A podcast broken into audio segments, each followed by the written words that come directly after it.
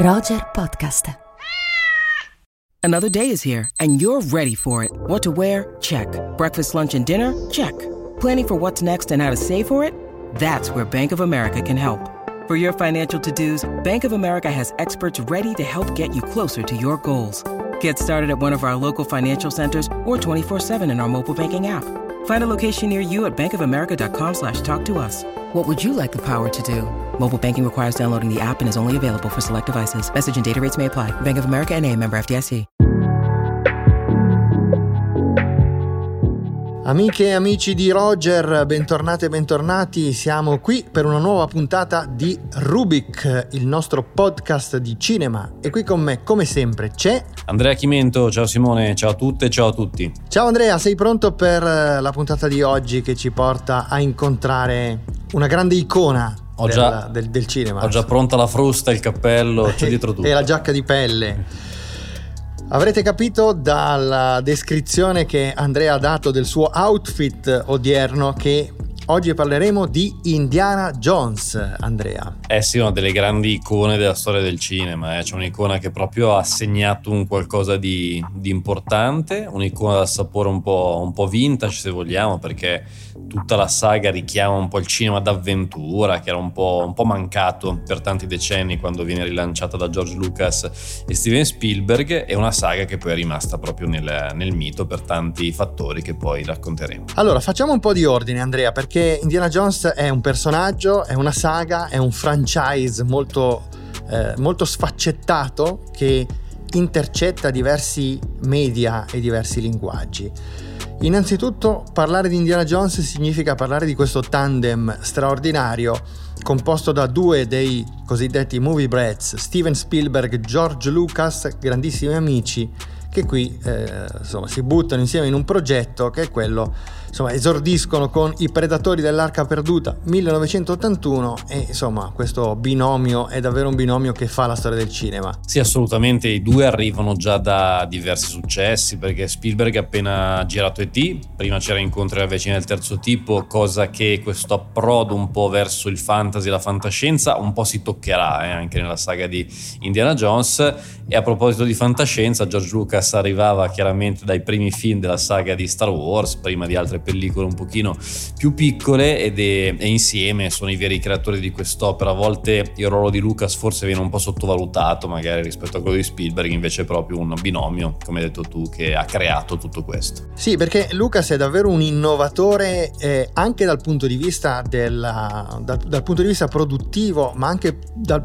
diciamo sulla sua visione del cinema che allarga eh, lo sguardo anche in altre direzioni. La sua Lucasfilm è eh, un pezzo di storia del cinema anche per le innovazioni tecniche, perché fa da incubatore a tantissime realtà. Settimana scorsa abbiamo parlato della, della Pixar, la Pixar viene da qui, Certo. viene da, eh, dal, diciamo, dal tandem Lucasfilm Industrial Light and Magic, che sono due entità create appunto da, da- da George Lucas. E Indiana Jones spesso viene raccontato un po' meno in questi termini rispetto a Star Wars ma anche Indiana Jones è un franchise sterminato.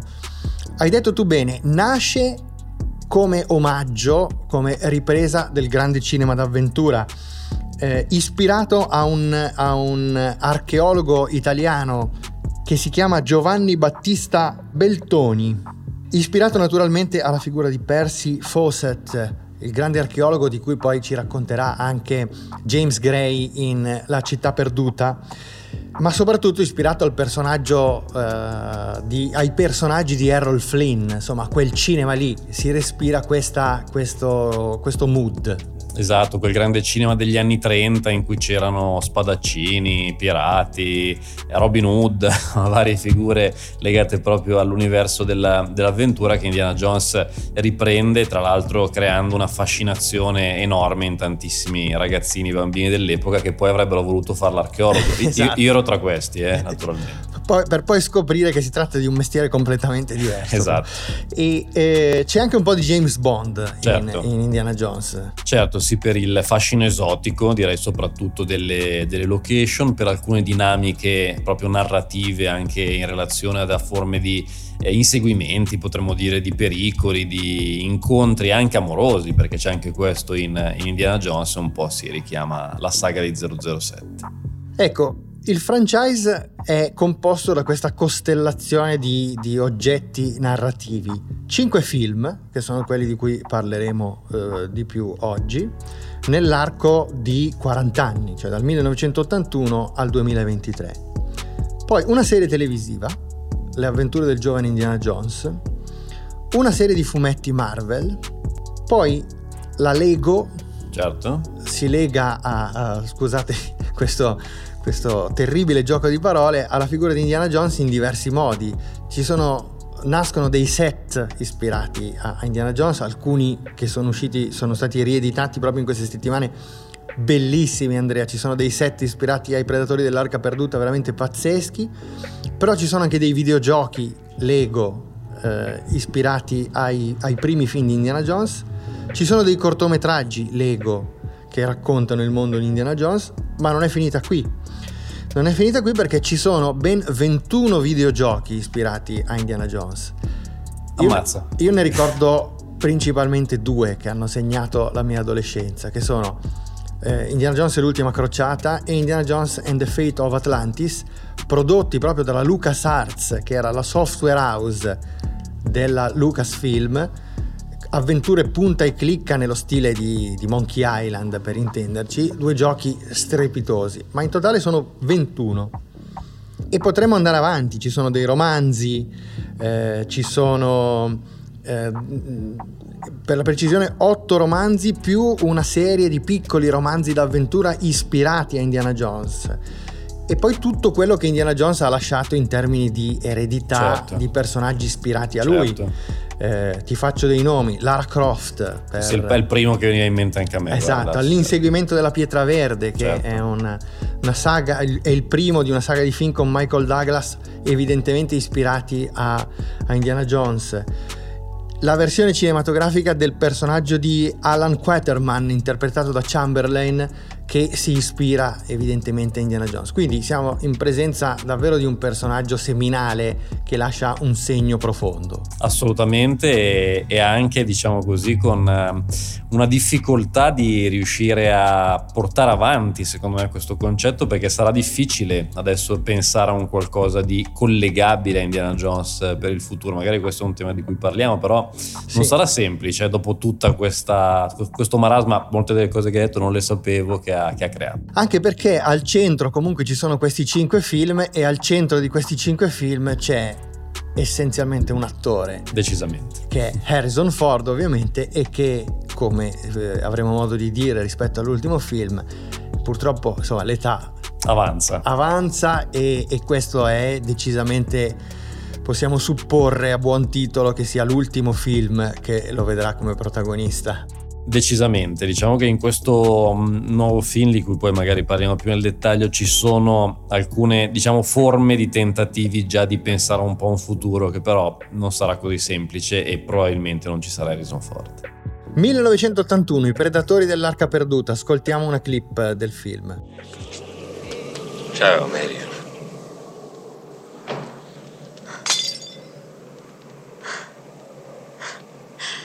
Indiana Jones.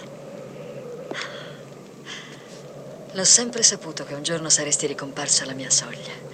Non ne ho mai dubitato. C'era qualcosa che lo rendeva inevitabile. Allora, che cosa ci fai nel Nepal? Mi serve uno dei pezzi che ha trovato tuo padre. Sono dieci anni che ti odio con tutte le mie forze. Io non volevo farti del male. Ero una bambina, ero innamorata di te. È stata una grossa carognata. Ma tu sapevi quel che volevi. Adesso lo so, questa è casa mia. Fuori di qui. Mohan, Femiru, Poliano. Udime, E va bene, non pretendo che tu faccia salti di gioia, ma forse ora possiamo aiutarci a vicenda. Mi serve uno dei pezzi che ha raccolto tuo padre. È un oggetto di bronzo grande così, con un foro centrale, con una pietra. Hai capito di che parlo? Sì, e mi piace tanto. Dov'è Abner? Dov'è Abner? Abner è morto. Ecco Andrea, I Predatori dell'Arca Perduta, dirige Spielberg, scrivono insieme Lucas e, e Spielberg. Il personaggio inizialmente ho, ho, letto che si chiamava Indiana Smith. Ah. Indiana è il nome del, del cane Il di. George Lucas e, e lui l'aveva chiamato Indiana Smith e, e Spielberg gli ha detto guarda che eh, suona veramente Suona male. E gli ha detto ma chiamalo come vuoi, se vuoi chiamarlo Indiana Jones prendendo il primo nome dopo Smith che gli veniva in mente chiamalo Indiana Jones e Spielberg dice beh in effetti suona molto meglio. Ecco.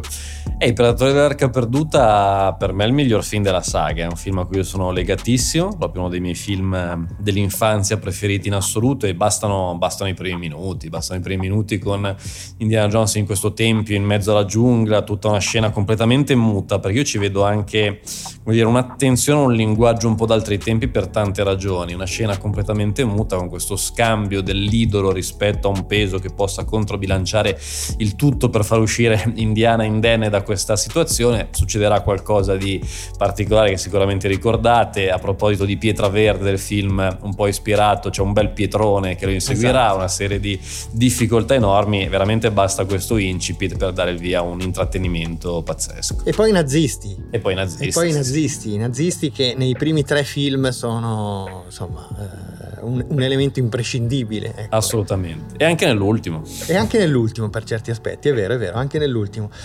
Ecco, Harrison Ford, eh, altro aneddoto che sanno tutti, arriva a questo ruolo eh, come seconda scelta, perché la prima scelta avrebbe dovuto essere Tom Selleck. Chissà, allora diciamo che oggi è un po' strana no? Eh, sì. questa, questa informazione. All'epoca Tom Selleck aveva, diciamo così, una, una un ruolo importante comunque nell'industria cinematografica. Forse sarebbe andata bene uguale? Secondo me no, perché No, Harrison beh, Ford è proprio perfetto. Ma non riusciamo a immaginarci i, Eh, baffi- no, i i baffi baffoni. sotto, sotto il fedora, sotto il Esatto. borsalino fedora. Non riusciamo proprio ad immaginarceli. Harrison Ford, che era eh, stato insomma scoperto dal, dal tandem Lucas Spielberg. Ricordiamo che questa è un aspetto, una cosa che mi fa sempre ridere. Harrison Ford va a fare il, il provino per interpretare il ruolo di, di- di solo in, in Star Wars, ma non come aspirante attore, ma come falegname, perché era, eh, questa era la sua professione principale. E Spi- ed è Spielberg a far notare a, a Lucas: pare, beh, non ci vedrei male il tuo falegname nel- in quel ruolo. Aveva, aveva già fatto delle piccole parti no? in Sì, sì, American certo. Graffiti e in, altre- in altri film, però insomma, questo è. Bene, secondo film 1984, Indiana Jones e il Tempio Maledetto. Sì, qui si apre, diciamo così, un, um, una sorta di ampliamento concettuale narrativo perché c'è una parte molto importante di un comprimario per Indiana Jones, c'era anche in precedenza nel film I Predatori dell'Arca Perduta, però qui si inserisce un bambino che poi è Kewi Kwang, spero di averlo pronunciato bene, e che abbiamo rivisto di, di- di recente. insomma. Esatto, con l'Oscar in mano di Everything Everywhere All at Once, è passato un po' di tempo e, e mi ha colpito, tra l'altro faccio un po' di polemica, che al ringraziamento degli Oscar non ha citato Spielberg, che intanto era lì per The Fablemans. Vabbè, mi aspettavo proprio una sorta di inginocchiarsi di questo attore nei confronti del regista, E non è stata così, ma vabbè, poco male. E, dunque, Il Tempio Maledetto è un film che gioca in maniera forse ancora più, più forte sul tema dell'esotismo. Qui siamo proprio dentro una sorta di situazione quasi da folklore mitologico. Il lato della storia con la S maiuscola, quindi riferimenti all'Arca dell'Alleanza in termini più biblici, al nazismo in termini più storici, qua e là c'è ancora come concetto, ma alcune di queste parti vengono un po' più abbandonate per gettarsi proprio in una, in una sorta di situazione un po' da leggenda, diciamo così, un po' più anche questa avventura forsennata che eh, io non ricordavo è un prequel rispetto al primo film. Eh. Cioè ambientato nel 1935 mentre il, il primo film è ambientato nel 1936. Questo è un dettaglio che assolutamente non ricordavo. Neanch'io, neanch'io. Un seguito, invece, vero e proprio, è quello che arriva 5 anni dopo, 1989. Ascoltiamo una clip di Indiana Jones e l'ultima crociata. Piace di più come salutano in Austria. Anche a me. Cerca di allentare un po' le corde, dobbiamo raggiungere Marcus prima dei nazisti. Hai detto che aveva due giorni di vantaggio, che si mimetizzava, che scompariva. Vuoi scherzare? Lo conosci Marcus? Una volta si è perso addirittura nel suo museo. Oh, Ce la fai a mettere la mano nella mia tasca sinistra? Cosa devo cercare? Il mio portafortuna. A quanto pare sembra un accendino. Cerca di bruciare le corde. Magnifico.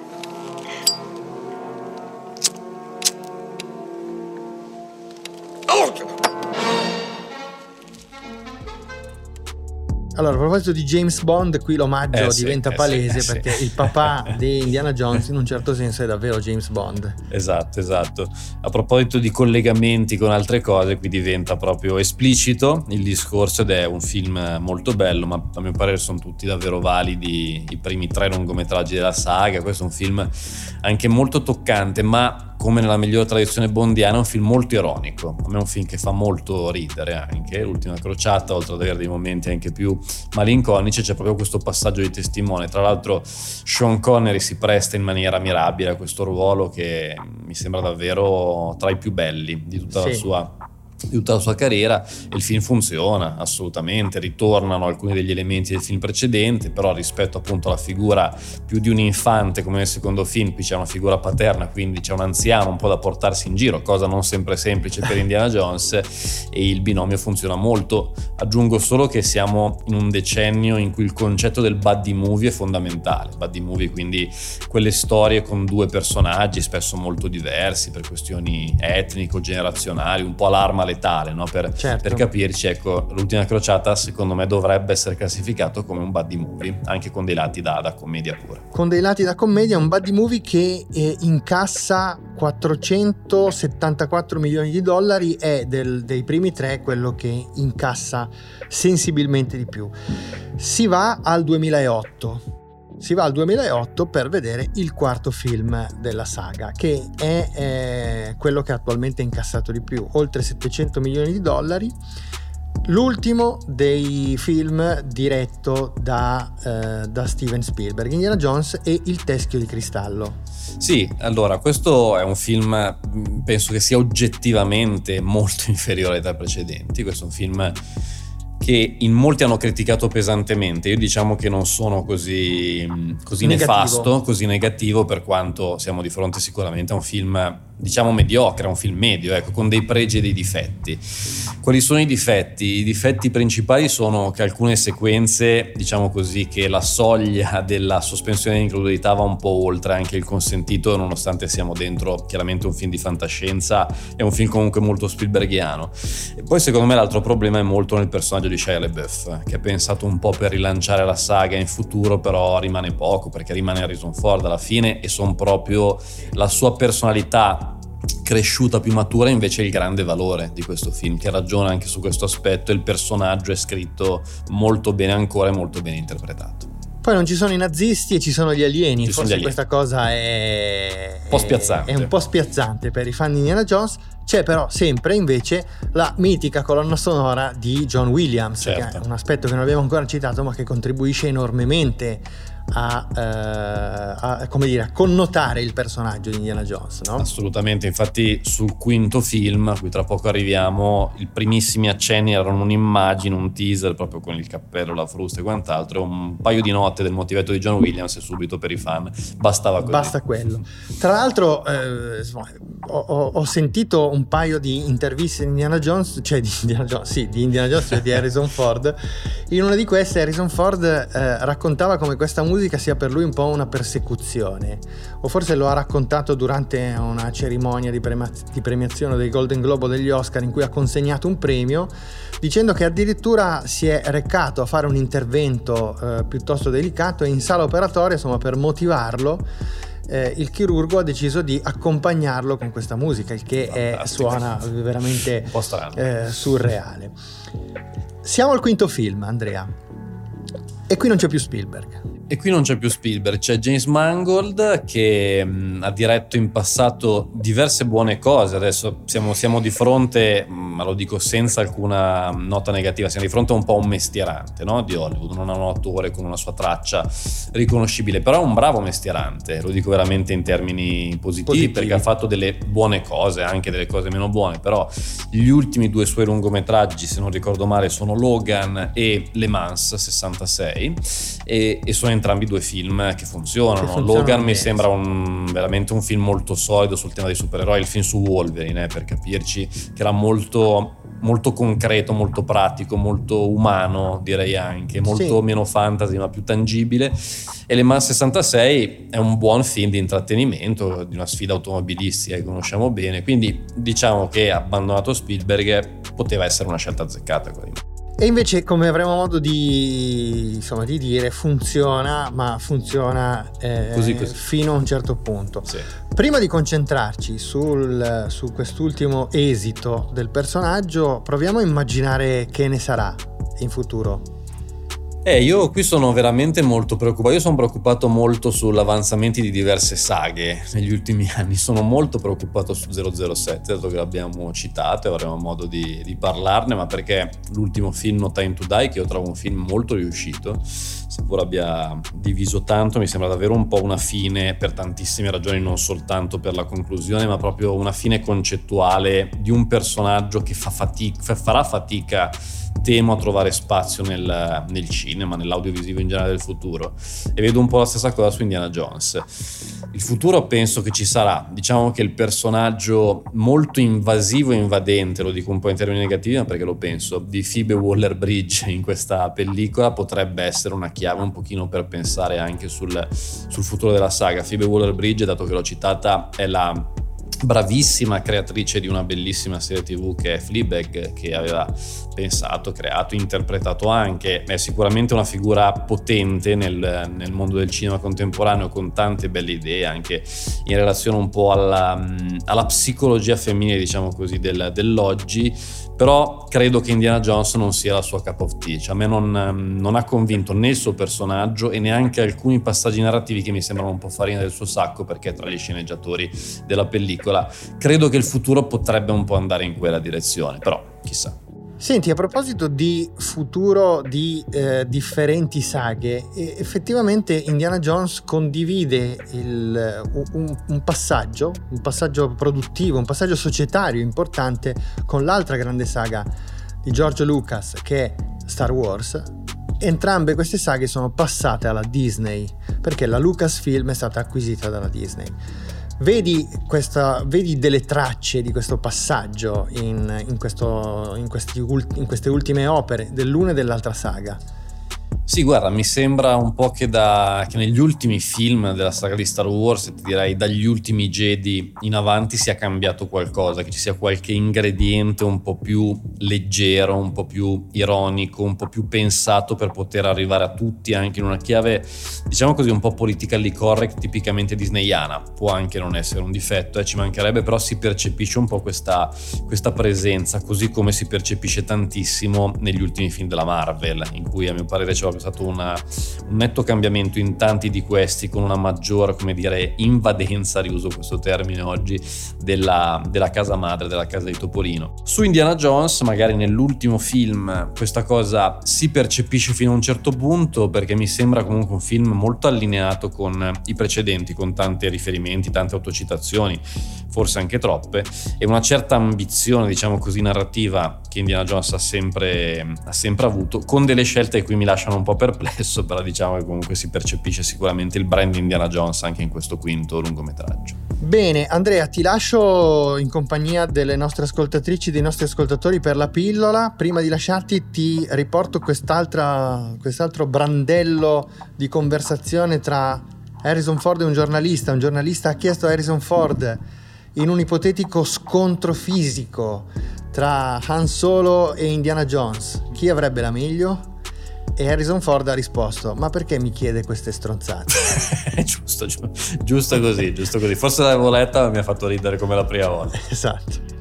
Bene, allora ti lascio alla pillola.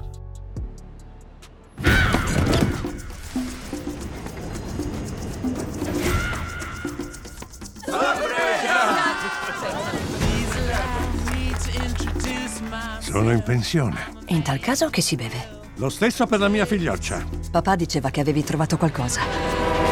Su un treno durante la guerra.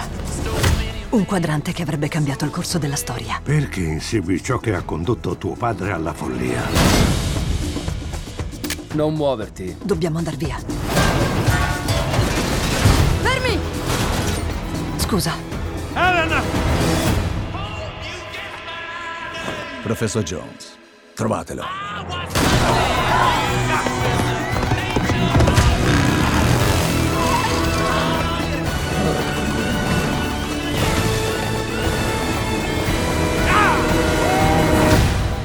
Hitler ha sbagliato e con il quadrante correggerò i suoi errori. Tu l'hai rubato. E poi l'hai rubato tu. E poi l'ho rubato io. Si chiama capitalismo.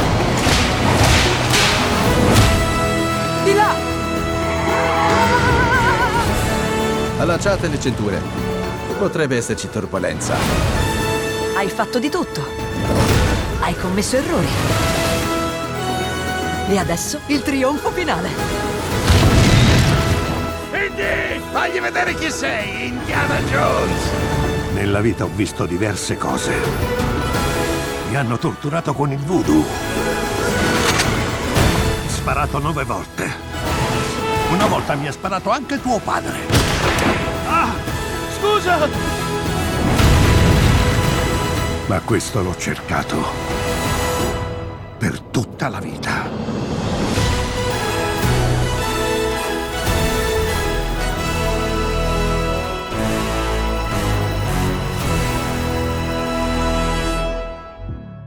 Indiana Jones torna in questo quinto capitolo relativo a questo quadrante del destino che ci riporta molto indietro nel tempo, ci riporta alle grandi invenzioni, alle grandi invenzioni chiaramente legate a alcuni riferimenti storici, personaggi come Archimede, ma anche a una buona dose, diciamo così, di fantascienza che non manca assolutamente in questo ultimo film che parla di viaggi nel tempo. Ed è un film che parte bene, parte molto bene, perché questo viaggio nel tempo è immediatamente in qualche modo riconoscibile per i grandi fan della saga Indiana Jones, con un incipit che ci riporta ai tempi della seconda guerra mondiale, del nazismo, con un inseguimento su un treno che gioca un po' anche con lo spy movie, se vogliamo, con quell'atmosfera vintage che la saga Indiana Jones ha sempre avuto. Tornano i nazismi, i nazisti, torna un grande reperto archeologico, torna tutto ciò che ci può piacere proprio dalla saga, a partire dalla, dall'introduzione del personaggio con le classiche note di John Williams, con i suoi oggetti più emblematici e iconici. E tutto questo viaggio nel passato ci riporta a ritrovare tanti personaggi, piccoli o grandi della saga precedente, in una sorta di ultima grande avventura per Indiana Jones. Gli elementi per cui i fan possono entusiasmarsi, ci sono, però ci sono anche tante lacune in questo film che funzionano un po' a metà, diciamo un po' come il quarto capitolo, il regno dei teschi di, di cristallo.